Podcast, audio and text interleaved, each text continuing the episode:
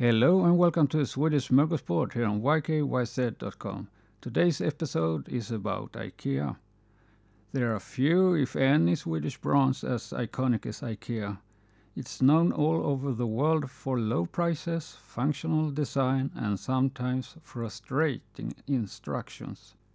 The name IKEA is a mixture of the founder's name and the name of the place where he grew up.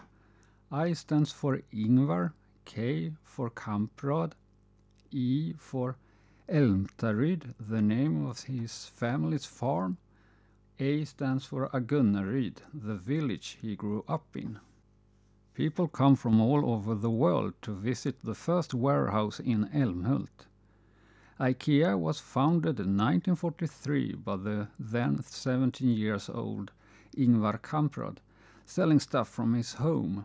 The well-known bookshelf Billy was introduced in 1979. In 1985, the first IKEA warehouse in USA was built in Philadelphia.